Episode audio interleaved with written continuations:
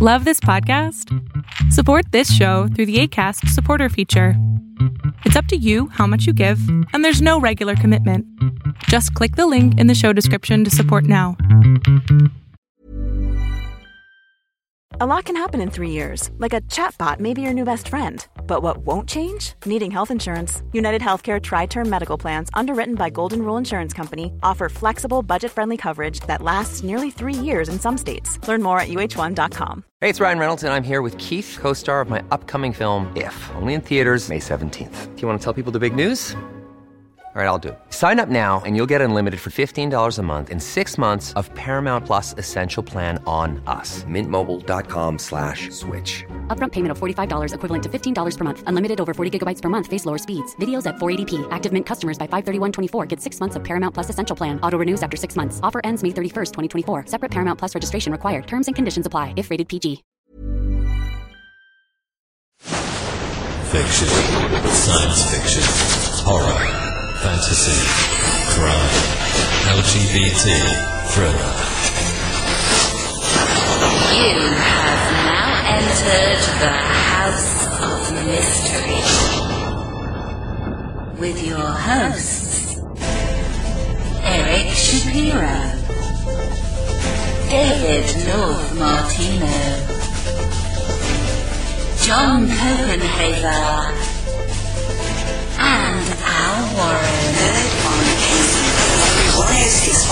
FM Los Angeles 102.3 FM Riverside. and 105.0 AM Palm Springs.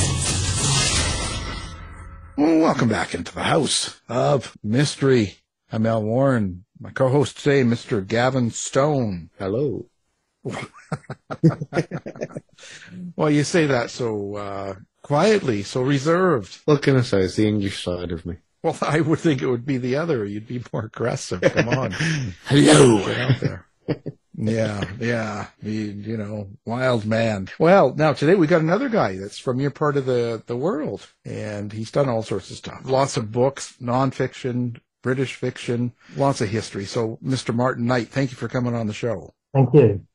Uh, good to meet you both. Martin, so uh, where did it start for you? Like I, I noticed, like in in your your latest book, it's uh, Justice Killer, and um, you write a lot about uh, crime and that stuff. Where where did you get the interest for that? It all sort of happened by accident. Um, I I didn't publish a book or write a book or try to write a book till I was about 40 years old. I And that's about 25 years ago now.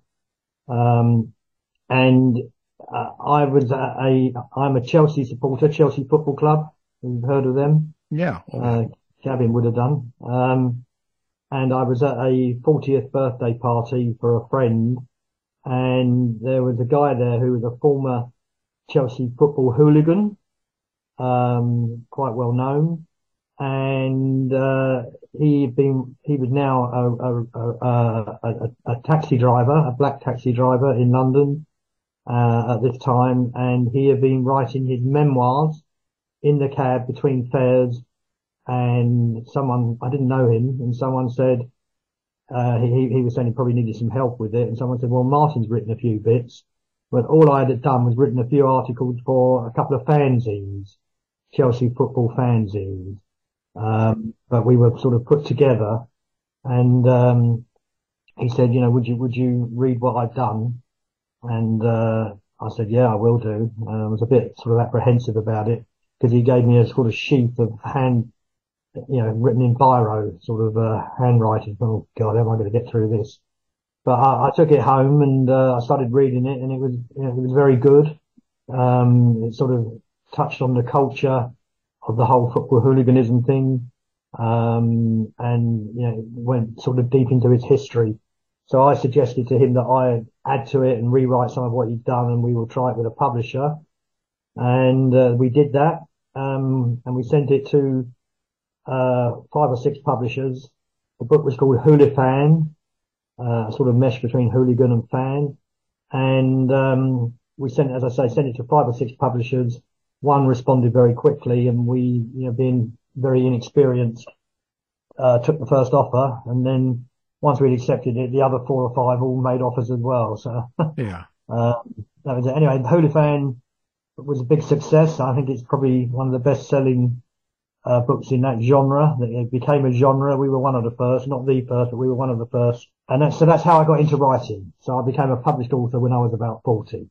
Wow. And I see you co-authored, you did the I Ran with the Gang, which is about the Bay City Rollers. Yeah. Founding member. So how, well, that would be interesting. And, and Yeah. how, how, how honest was that?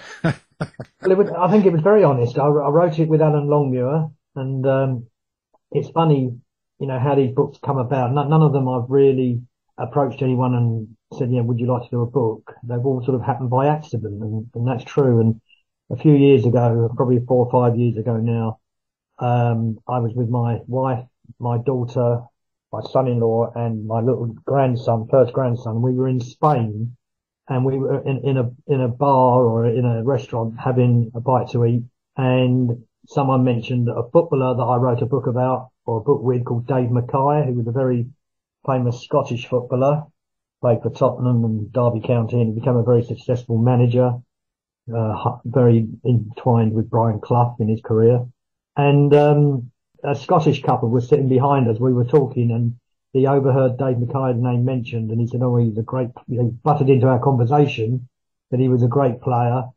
And then we got talking, he, he and his wife and our, our little group. And, uh, he said to me, you know, who, who would you like to do in an ideal world? So I said, well, I, I haven't done a music personality and I really would. I said, ideally, I'd like to do Ringo Starr because he's the only Beatle that hasn't done an autobiography, a, a, a full autobiography.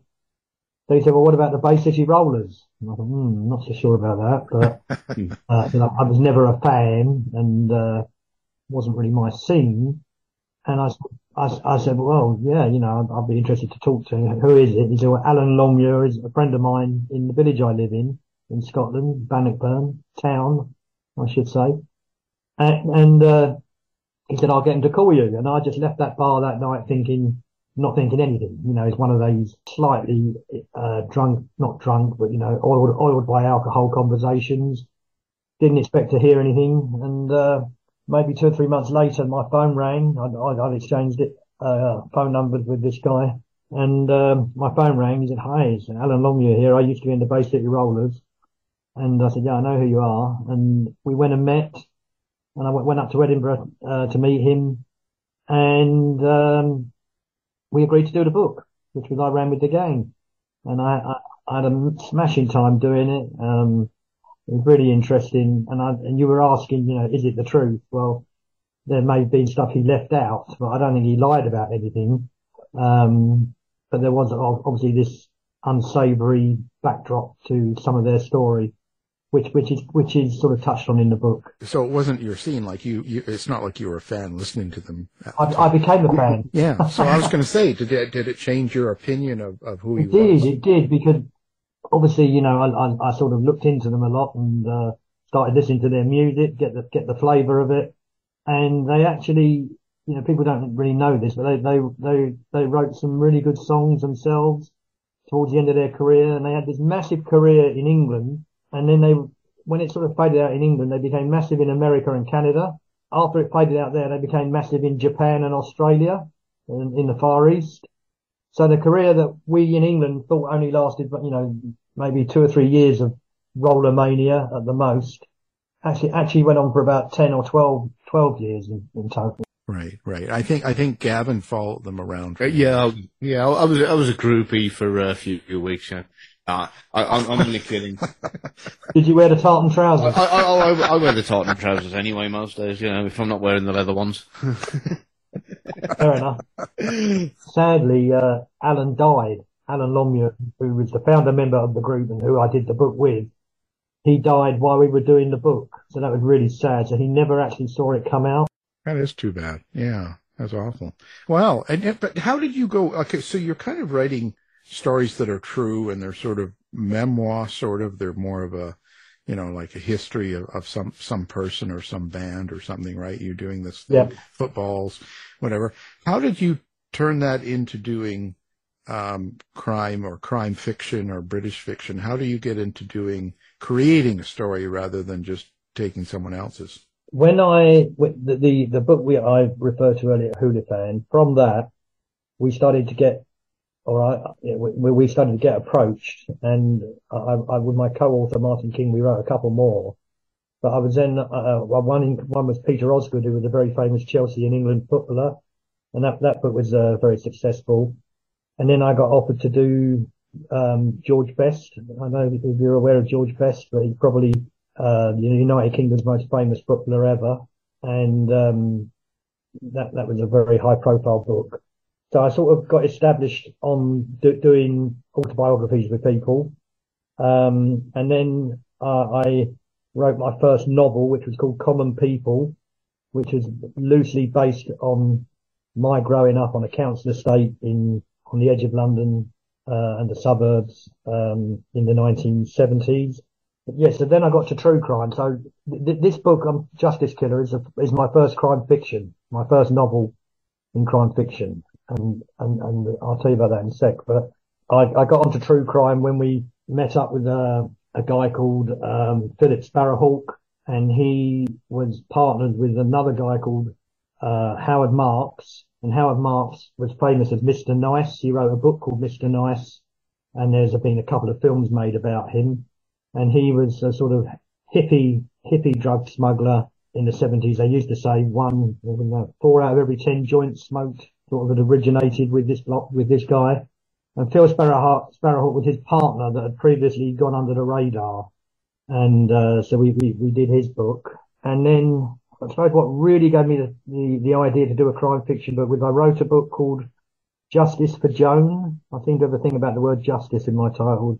And, and Joan, Justice for Joan. The Joan in the title was a, a demure librarian called Joan Woodhouse who inexplicably travelled to Arundel in Sussex one summer's day in 1948, uh, and then was found dead in the grounds of Arundel Castle.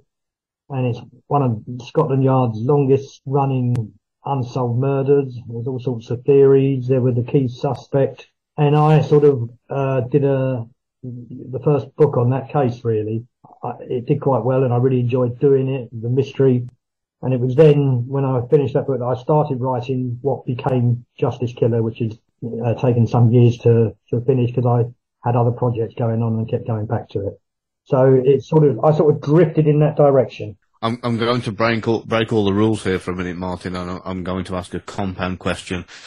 Uh, but there is a good reason for it, so it can be forgiven. So, is, is there anybody else in your sights at the moment that you would love to kind of, um, you know, uh, write with, or would you prefer to stick to kind of uh, fiction now? And, and what is what is your, your goal for your, your next book, your next project? It's a boring answer, Gavin. I, I don't really have any plans like that. As I said earlier, nearly every book has sort of come from chance meetings or someone approaching me so I've been very lucky that I've gone from one project to another.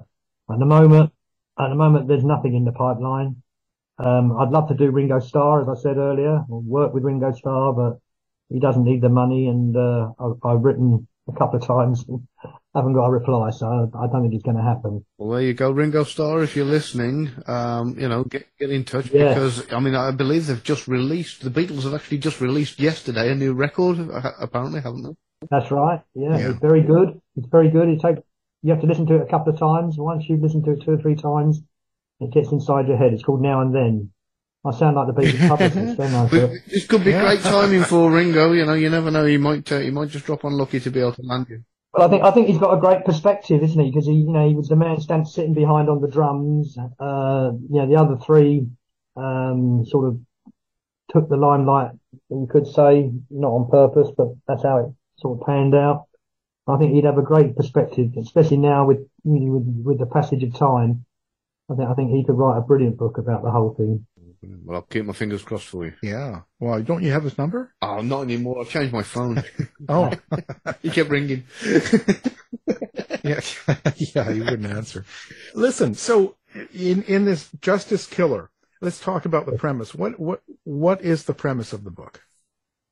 Well, the premise of the book is is uh, about an ordinary guy who drifts into becoming a serial killer. You can uh, imagine that. So the, the the key character is is a, a builder called Paul, who's in his fifties. He's done pretty well for himself. Um, his life is going very well, and very sadly, his wife and soulmate dies, and he feels utterly empty. I call him a suicide in waiting. He just wants to, he just wants to leave this world, but they have a very young grown up daughter and he just can't, can't do it to her. So he sort of carries on and he's waiting for a time when he can, uh, kill himself basically. So it's, it's quite a sad character in that, in that way. And then one day he, he, he thinks back to an incident when he was at school, when he was a boy, where an, a local old man, uh, who he had befriended on his, on his journey to and from school, a local old man, uh, gets murdered and, uh, a boy in, a boy who was a couple of years older than him at school, who was now at work, was convicted of the murder or uh, charged with the murder, went to court and, um, he, he gets an alibi from his family and he gets away with it, but everyone in the town knows he did it. And indeed, once he got away with it, he actually told people he did it because there was a double jeopardy law in place in those days. You know, 20 or 30 years after the event, he just feels a desire to go and challenge this bloke on behalf of the old boy Wally, who, who was his friend. And he tracks him down, finds out his routine, follows him and kills him. And for the first time in his life, you know, for the first time since his wife Jan died, he actually feels some sort of fulfillment and feels like life could be worth living. And he starts searching around for other, in his mind, similar, similar injustices that haven't been righted. And, uh, he, he then sort of goes on a mission of working through some, some people that he kills. And then eventually he's faced with, he, th- he thinks he has the moral high ground and, uh, uh, you know, he's sort of becoming a sort of vigilante.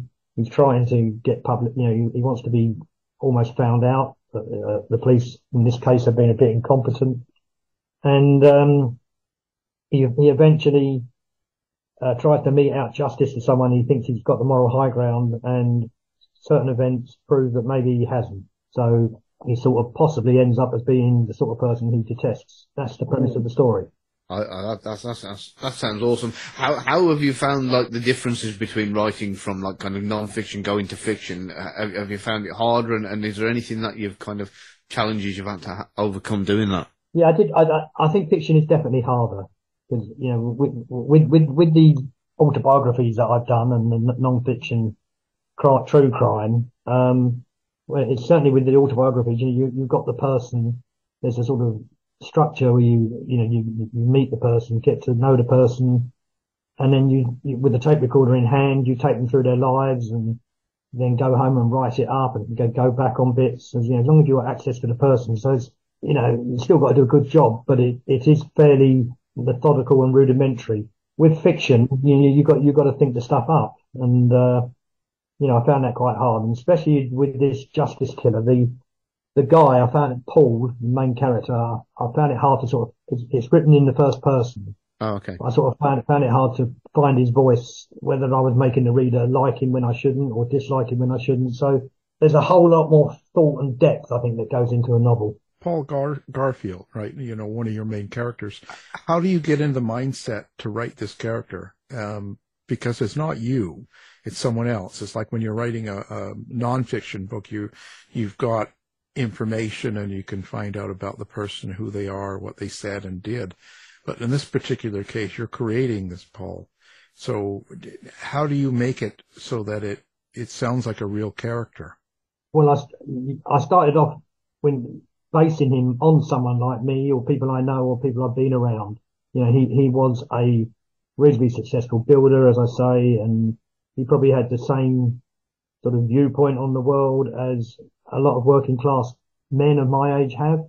Uh, English men of my age, you know, he, he, he, he so I, I sort of grounded it in someone like me. And then slowly as these, you know, the, the first murder in a way, sort of, I don't want to give away too much of the story, but he, uh, you know, he, he doesn't definitely go with the intention of murdering this guy. He goes with the intention of confronting him and it ends up a murder and he just can't believe that he gets away with it. And then I sort of try and imagine how I would be in that situation. And as that, the, the character just created itself and I, I sort of stepped into his thinking. So, you know, I, I was sort of going to bed at night thinking, well, who can I kill next? You know, um, and that's, that's how it was really. And uh, so do you ever kill people you know in real life as characters? No, but I, I, But I, I was thinking about if I was if I was Paul Garfield, you know, who would I maybe think about targeting next and why? And is is it plausible? And what I hope the book's achieved Hey, I'm Ryan Reynolds. Recently, I asked Mint Mobile's legal team if big wireless companies are allowed to raise prices due to inflation. They said yes. And then when I asked if raising prices technically violates those onerous two year contracts, they said, What the f are you talking about, you insane Hollywood ass? F- So to recap, we're cutting the price of Mint Unlimited from $30 a month to just $15 a month. Give it a try at mintmobile.com slash switch. $45 upfront for three months plus taxes and fees. Promo rate for new customers for limited time. Unlimited more than 40 gigabytes per month. Slows. Full terms at mintmobile.com. How would you like to look five years younger? In a clinical study, people that had volume added with Juvederm Voluma XC in the cheeks perceived themselves as looking five years younger at six months after treatment. Look younger, feel like you. Add volume for lift and contour in the cheeks with Juvederm Voluma XC. Reverse signs of aging by adding volume to smooth laugh lines with Juvederm Vollure XC.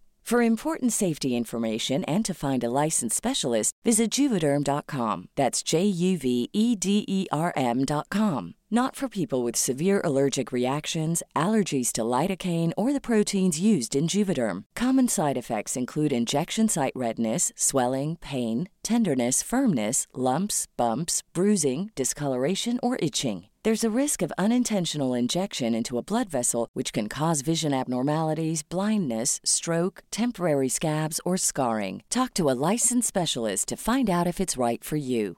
Hiring for your small business? If you're not looking for professionals on LinkedIn, you're looking in the wrong place. That's like looking for your car keys in a fish tank. LinkedIn helps you hire professionals you can't find anywhere else, even those who aren't actively searching for a new job but might be open to the perfect role. In a given month, over 70% of LinkedIn users don't even visit other leading job sites. So start looking in the right place. With LinkedIn, you can hire professionals like a professional. Post your free job on linkedin.com slash people today. Millions of people have lost weight with personalized plans from Noom, like Evan, who can't stand salads and still lost 50 pounds. Salads, generally, for most people, are the easy button, right? For me, that wasn't an option. I never really was a salad guy. That's just not who I am. But Noom worked for me. Get your personalized plan today at Noom.com. Real Noom user compensated to provide their story. In four weeks, the typical Noom user can expect to lose one to two pounds per week. Individual results may vary.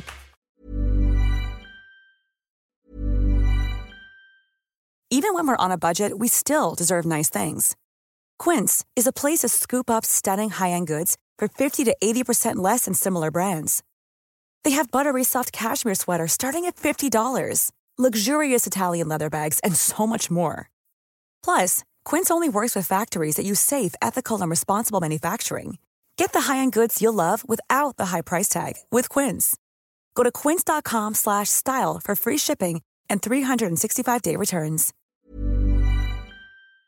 It's almost like a true crime book in a way, because I, I, I think it, although when you read it on the surface, an ordinary bloke becomes a serial killer, when you read the book, you just think, hmm, that, you know, that could possibly happen. It, do, it doesn't seem fantastical, I hope. Do you have? Did you have sort of a a subtext? Did you have a meaning behind the story that you wanted readers to get? Well, I think, I think I was touching on, on, uh, the misery of bereavement and touching on vigilantism and, and sort of frustration. So I didn't really have a meaning that, you know, I was trying to persuade people of a certain way of thinking or anything like that. But I, I hope the book's a bit deeper than just a sort of true crime murder story. And not true crime, a crime fiction murder story. It certainly sounds like there's some good emotional mixes in there when you say like he's becoming the person that he kind of despises, and that, that's got the brilliant element of conflict in there. Uh, that's Yeah. for sure. So, did you ha- did you find yourself having to become more and more inve- inventive in the way you killed people, or, or did you do, did you do research on how other again, I tried to, you know, bring it back to what, what I thought was plausible. So, you know, this guy didn't kill people with a gun. Um, you know, he, he killed people with his hands, it, it, it, mostly. And again, I don't want to give the whole story away, but, um, each murder I think is plausible. You know, he planned, he plans them. So I didn't really have to dream up sort of, you know, putting arsenic in people's coffee and things like that. Yeah. Sort of rooted in v- v- very much everyday life. You yeah, and you you involve like a celebrity clairvoyant. Is there an interest in that for you? Is that is that is something you've had? I've, I've always been interested in it. Um, yeah, so I do tackle that in the book. Um, so clairvoyancy over here is a big thing, uh, has been for some years. It's been sort of packaged for the television. And I've always felt animosity towards the people that do it because I've, I've always felt that, well, one, I don't believe it or didn't believe it. And two, um, I just felt it was a mercenary way of, uh, profiting from people's grief. But the book is a lot about grief, I think. And older Paul, basically his, his daughter attends one of these shows at a local theatre and she believes that her mother Jan came through. She comes back to tell her dad. Her dad gets really annoyed because he, he's very anti the whole thing. And, uh, so he goes to a show himself and pretends to be someone's come through for him and leads, leads this clairvoyant down the garden path, uh, proving to himself that it's a fraud. And he gets more angry with him than any of the other people that he's killed, uh, because he, he, he just feels that, you know, he, he, he's de- deceiving his family in the most wicked way.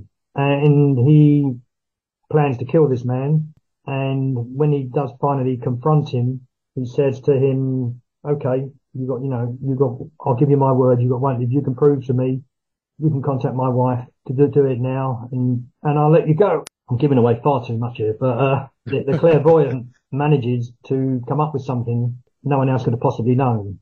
And suddenly Paul is faced with what does he do? Because if he lets him go, you know, uh, he's going to be in a lot of trouble. And this bloke seems to know stuff about what he's done and he kills him. And then he feels that he's, he, he tortured him because he feels he's lost his moral high ground because he promised the bloke he'd let him go. So how long did it take you to do this story? Well, it, it, it, it's taken about 10 years, but only, only, only because I started it and then different things came up and, you know, went on. It, it was my background book that I was doing. You know, when, when I was at a loose end, when no one had come up to me in a bar or suggested someone or whatever, I used to work on it. And how it started didn't even start off as, as a, as a, as a crime, crime fiction novel. When, when I was at school in the 1970s, our school was next door to a dairy. And um, one day some armed robbers came to this dairy to rob it obviously and they put put the milkman on the floor and said don't look up. And apparently one of them looked up or that was the story. And he got shot in the back this guy. And the, the, guy's brother was in the year above me at school and his sister was in my year. So I knew the family uh yeah a little bit not close but I knew them. And it really sort of upset my childhood. Happening next to the school, murder, you know, you just, you know, these were the days of Batman and Man from Uncle and, you know, these sort of things you didn't think really happened. And I was writing about that. So I, I started writing about that experience and I did it. I wrote a few pages about it and, uh, maybe enough for a chapter. And I thought, well, where do I go now? You know, the, the, it wasn't enough for a book. It was just a, a sort of half a chapter really. And then I slowly turned that into the murder of the old boy changed the milkman to an old boy and I became Paul and that ended up being the first chapter of Justice Killer. And then it, then it started to flow from there. So I was stuck at that point for a couple of years. So I turned it from a bit of non-fiction, starting off with non-fiction into a novel. So it, it gave me the impetus to get the novel going. So I never ever sat down and thought I'm going to write a crime fiction novel. Didn't, you know, it, it just sort of happened.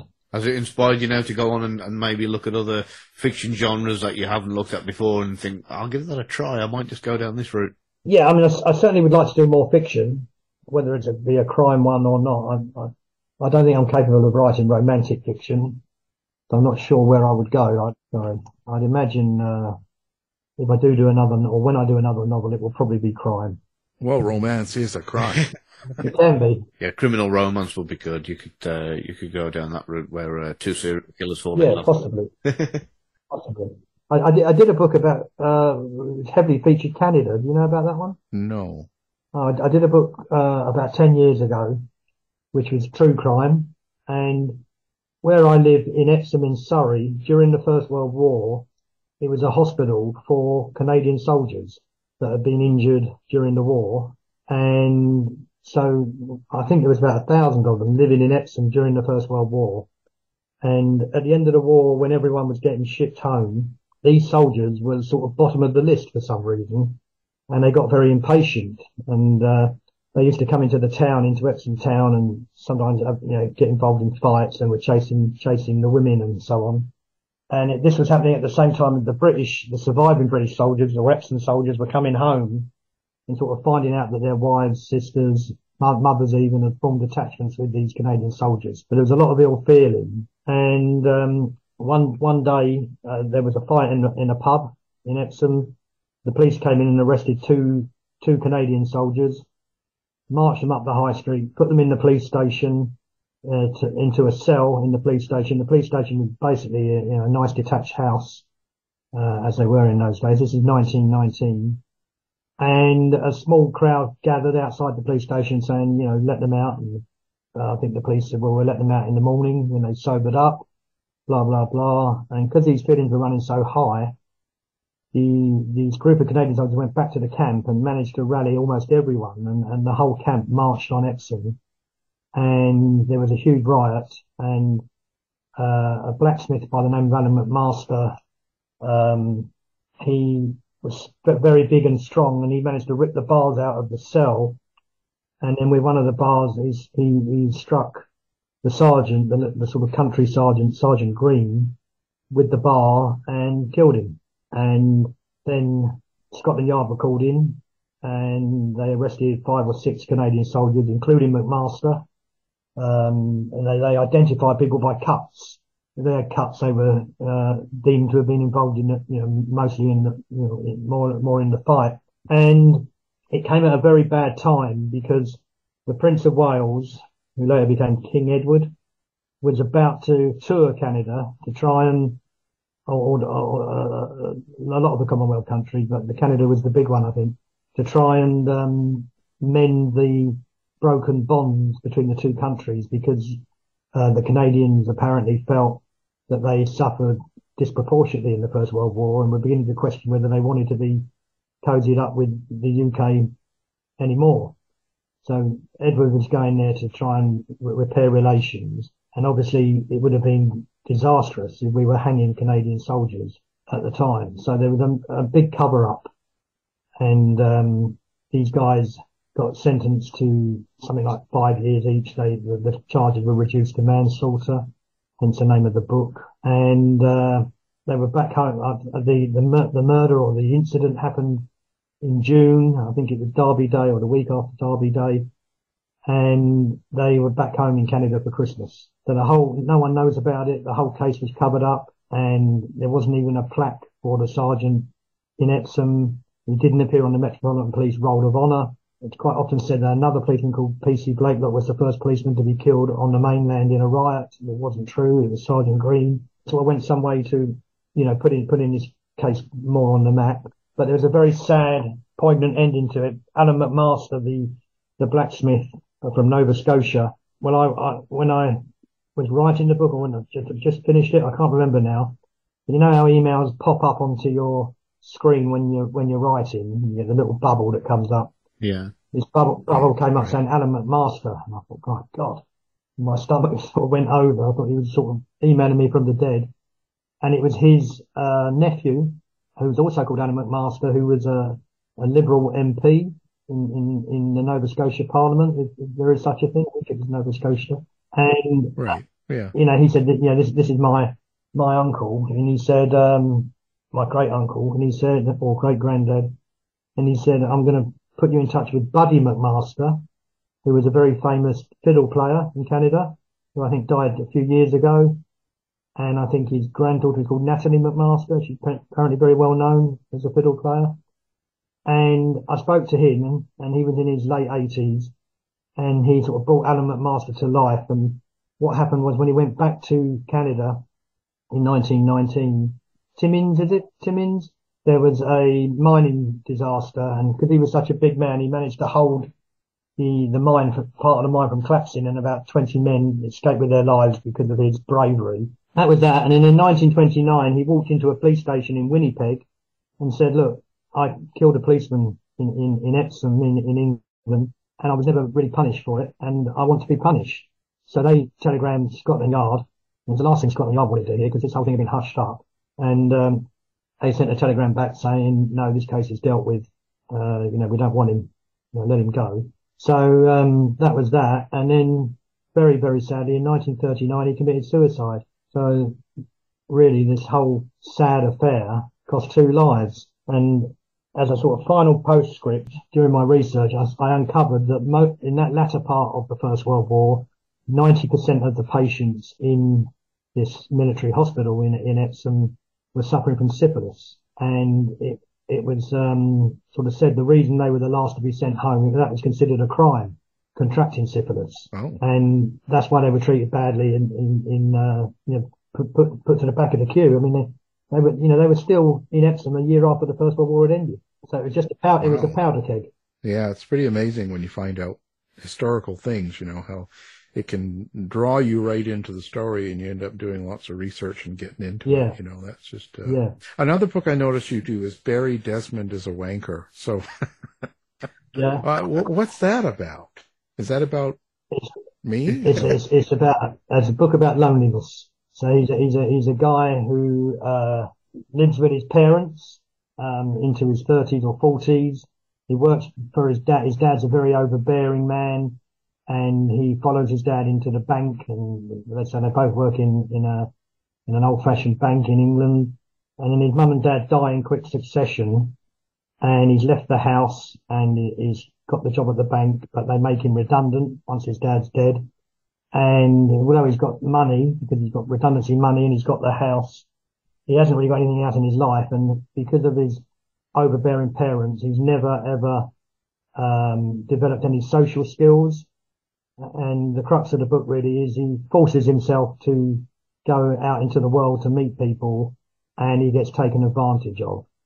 And the masturbation thing is he, he, he finds solace in masturbation and sadly thinks he's the only person that does it. I'm very ashamed of it. That's hence the title of the book. But really, it's a, it's a, it's a book about loneliness. Wow, you've got quite a interesting uh, portfolio there. Yeah, quite a variety here. We're not, you know. It, it didn't sell very many, very many. I think the, the, the title put people off. Oh, I'm sure. Um, yeah, yeah. I learned a lesson there. Well, you can always retitle it, you know, redo it. Yeah, quick I could do. You know, that might help. Yeah, I'll think about that I one. thought I had a mix of, of genres and books, but uh, but that, that that that's one hell of a collection there for all the different uh, styles you've done there. So really interesting. I love I love the history lesson about the the, uh, the Canadian soldiers and learning all that. By the way, I'm going to be researching that myself later and looking into it, and I'll pro- probably be uh, on Amazon buying that book to read for myself. That was really interesting. Yeah, I think you can, there's not many copies left these days. Uh, the pub, people that published it went bust, unfortunately, but it is on ebook. And I did look before I came on. You can, you can get it for five dollars or something on, is it, I can't remember the site now.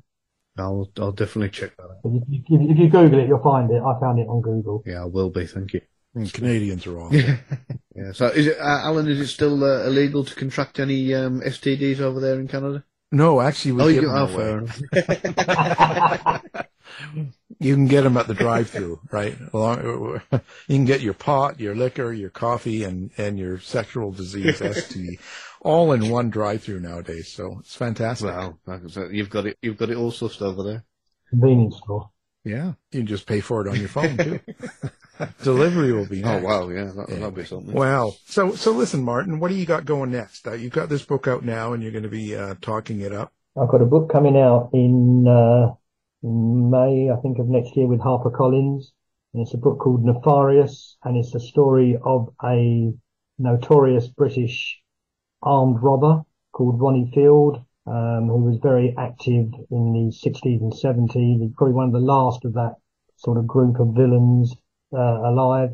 He ended up standing trial with one of the Kray twins, the Kray twins' brother, Charlie Kray.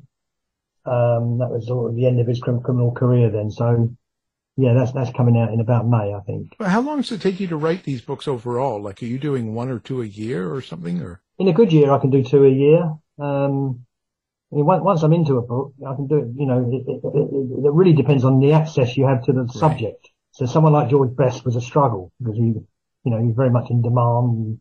It was probably the last thing he wanted to do. But, um, Ronnie, Ronnie's, you know, not a young man anymore, so he spends more time indoors. So I, I, he and I have done this book together very quickly. Um, I think we started right. Well, it, it, it's finished and obviously going through the process of, with the publishing house. Um, but we did it in less than about six months. Wow. So for you, you've never had an, uh, an, an issue or problem writing. You're able to just write and you're not self-conscious about writing or thinking about, about whether you're good enough. You know, none of that. Eh? Really? No. Um, I mean, when the first few books came out, uh, obviously the first one was a big success. The first novel I wrote, Common People, didn't sell very many and I got a bit disheartened. But now I just, just do it and, um, hope people like it. If they don't, I don't get upset about it. Fortunately, I'm not writing for a living. I, I, I had a, a, separate career that, um, I was able to sell the company I worked for and it gave me the luxury of being able to write and not worry about the sales. And most, most of them have done all right. I mean, you know, yeah. run a couple of flops. Harry Denton did a wank. It was yeah. a flop. Excuse the pun. Well, there's always going to be one or two. It's just the way it goes, you know. Yeah. Except for Gavin. Gavin's just nothing but. Oh. yeah. well, listen. So listen. Now your book, of course, will be at um, Amazon and stuff for people, and L- London Books yep. as well. You're you're on there, and your books are all available through there as well. Yep. London, www.london-books.co.uk. Nearly all the books we've spoken about are available there. Fantastic. Now, do you have a, a website or anything that you promote or any uh, social media that you kind of hang out on, or do you stay away from that? I'm on, I'm on, I'm on Twitter. Okay. At Martin Knight underscore. Well, fantastic. Now, what we'll do is we'll make sure we'll make sure that's up on the website as well, so we have it. And uh, so we appreciate you being here, and um, and hopefully your new book does well. You know, hopefully people uh, pick I it hope up. So. You know, you know, you know, see what happens. We'll wish you the best. So, Mar- Martin Knight, thank you. Thank you. You've been listening to the House of Mystery radio show. To find out more about our guests, hosts, or shows, go to www.houseofmystery.com. Show's over for now. Was it as good for you as it was for me? Yeah. Good night. This has been a production of Something Weird Media. I'll be back. You've been listening to the House of Mystery radio show.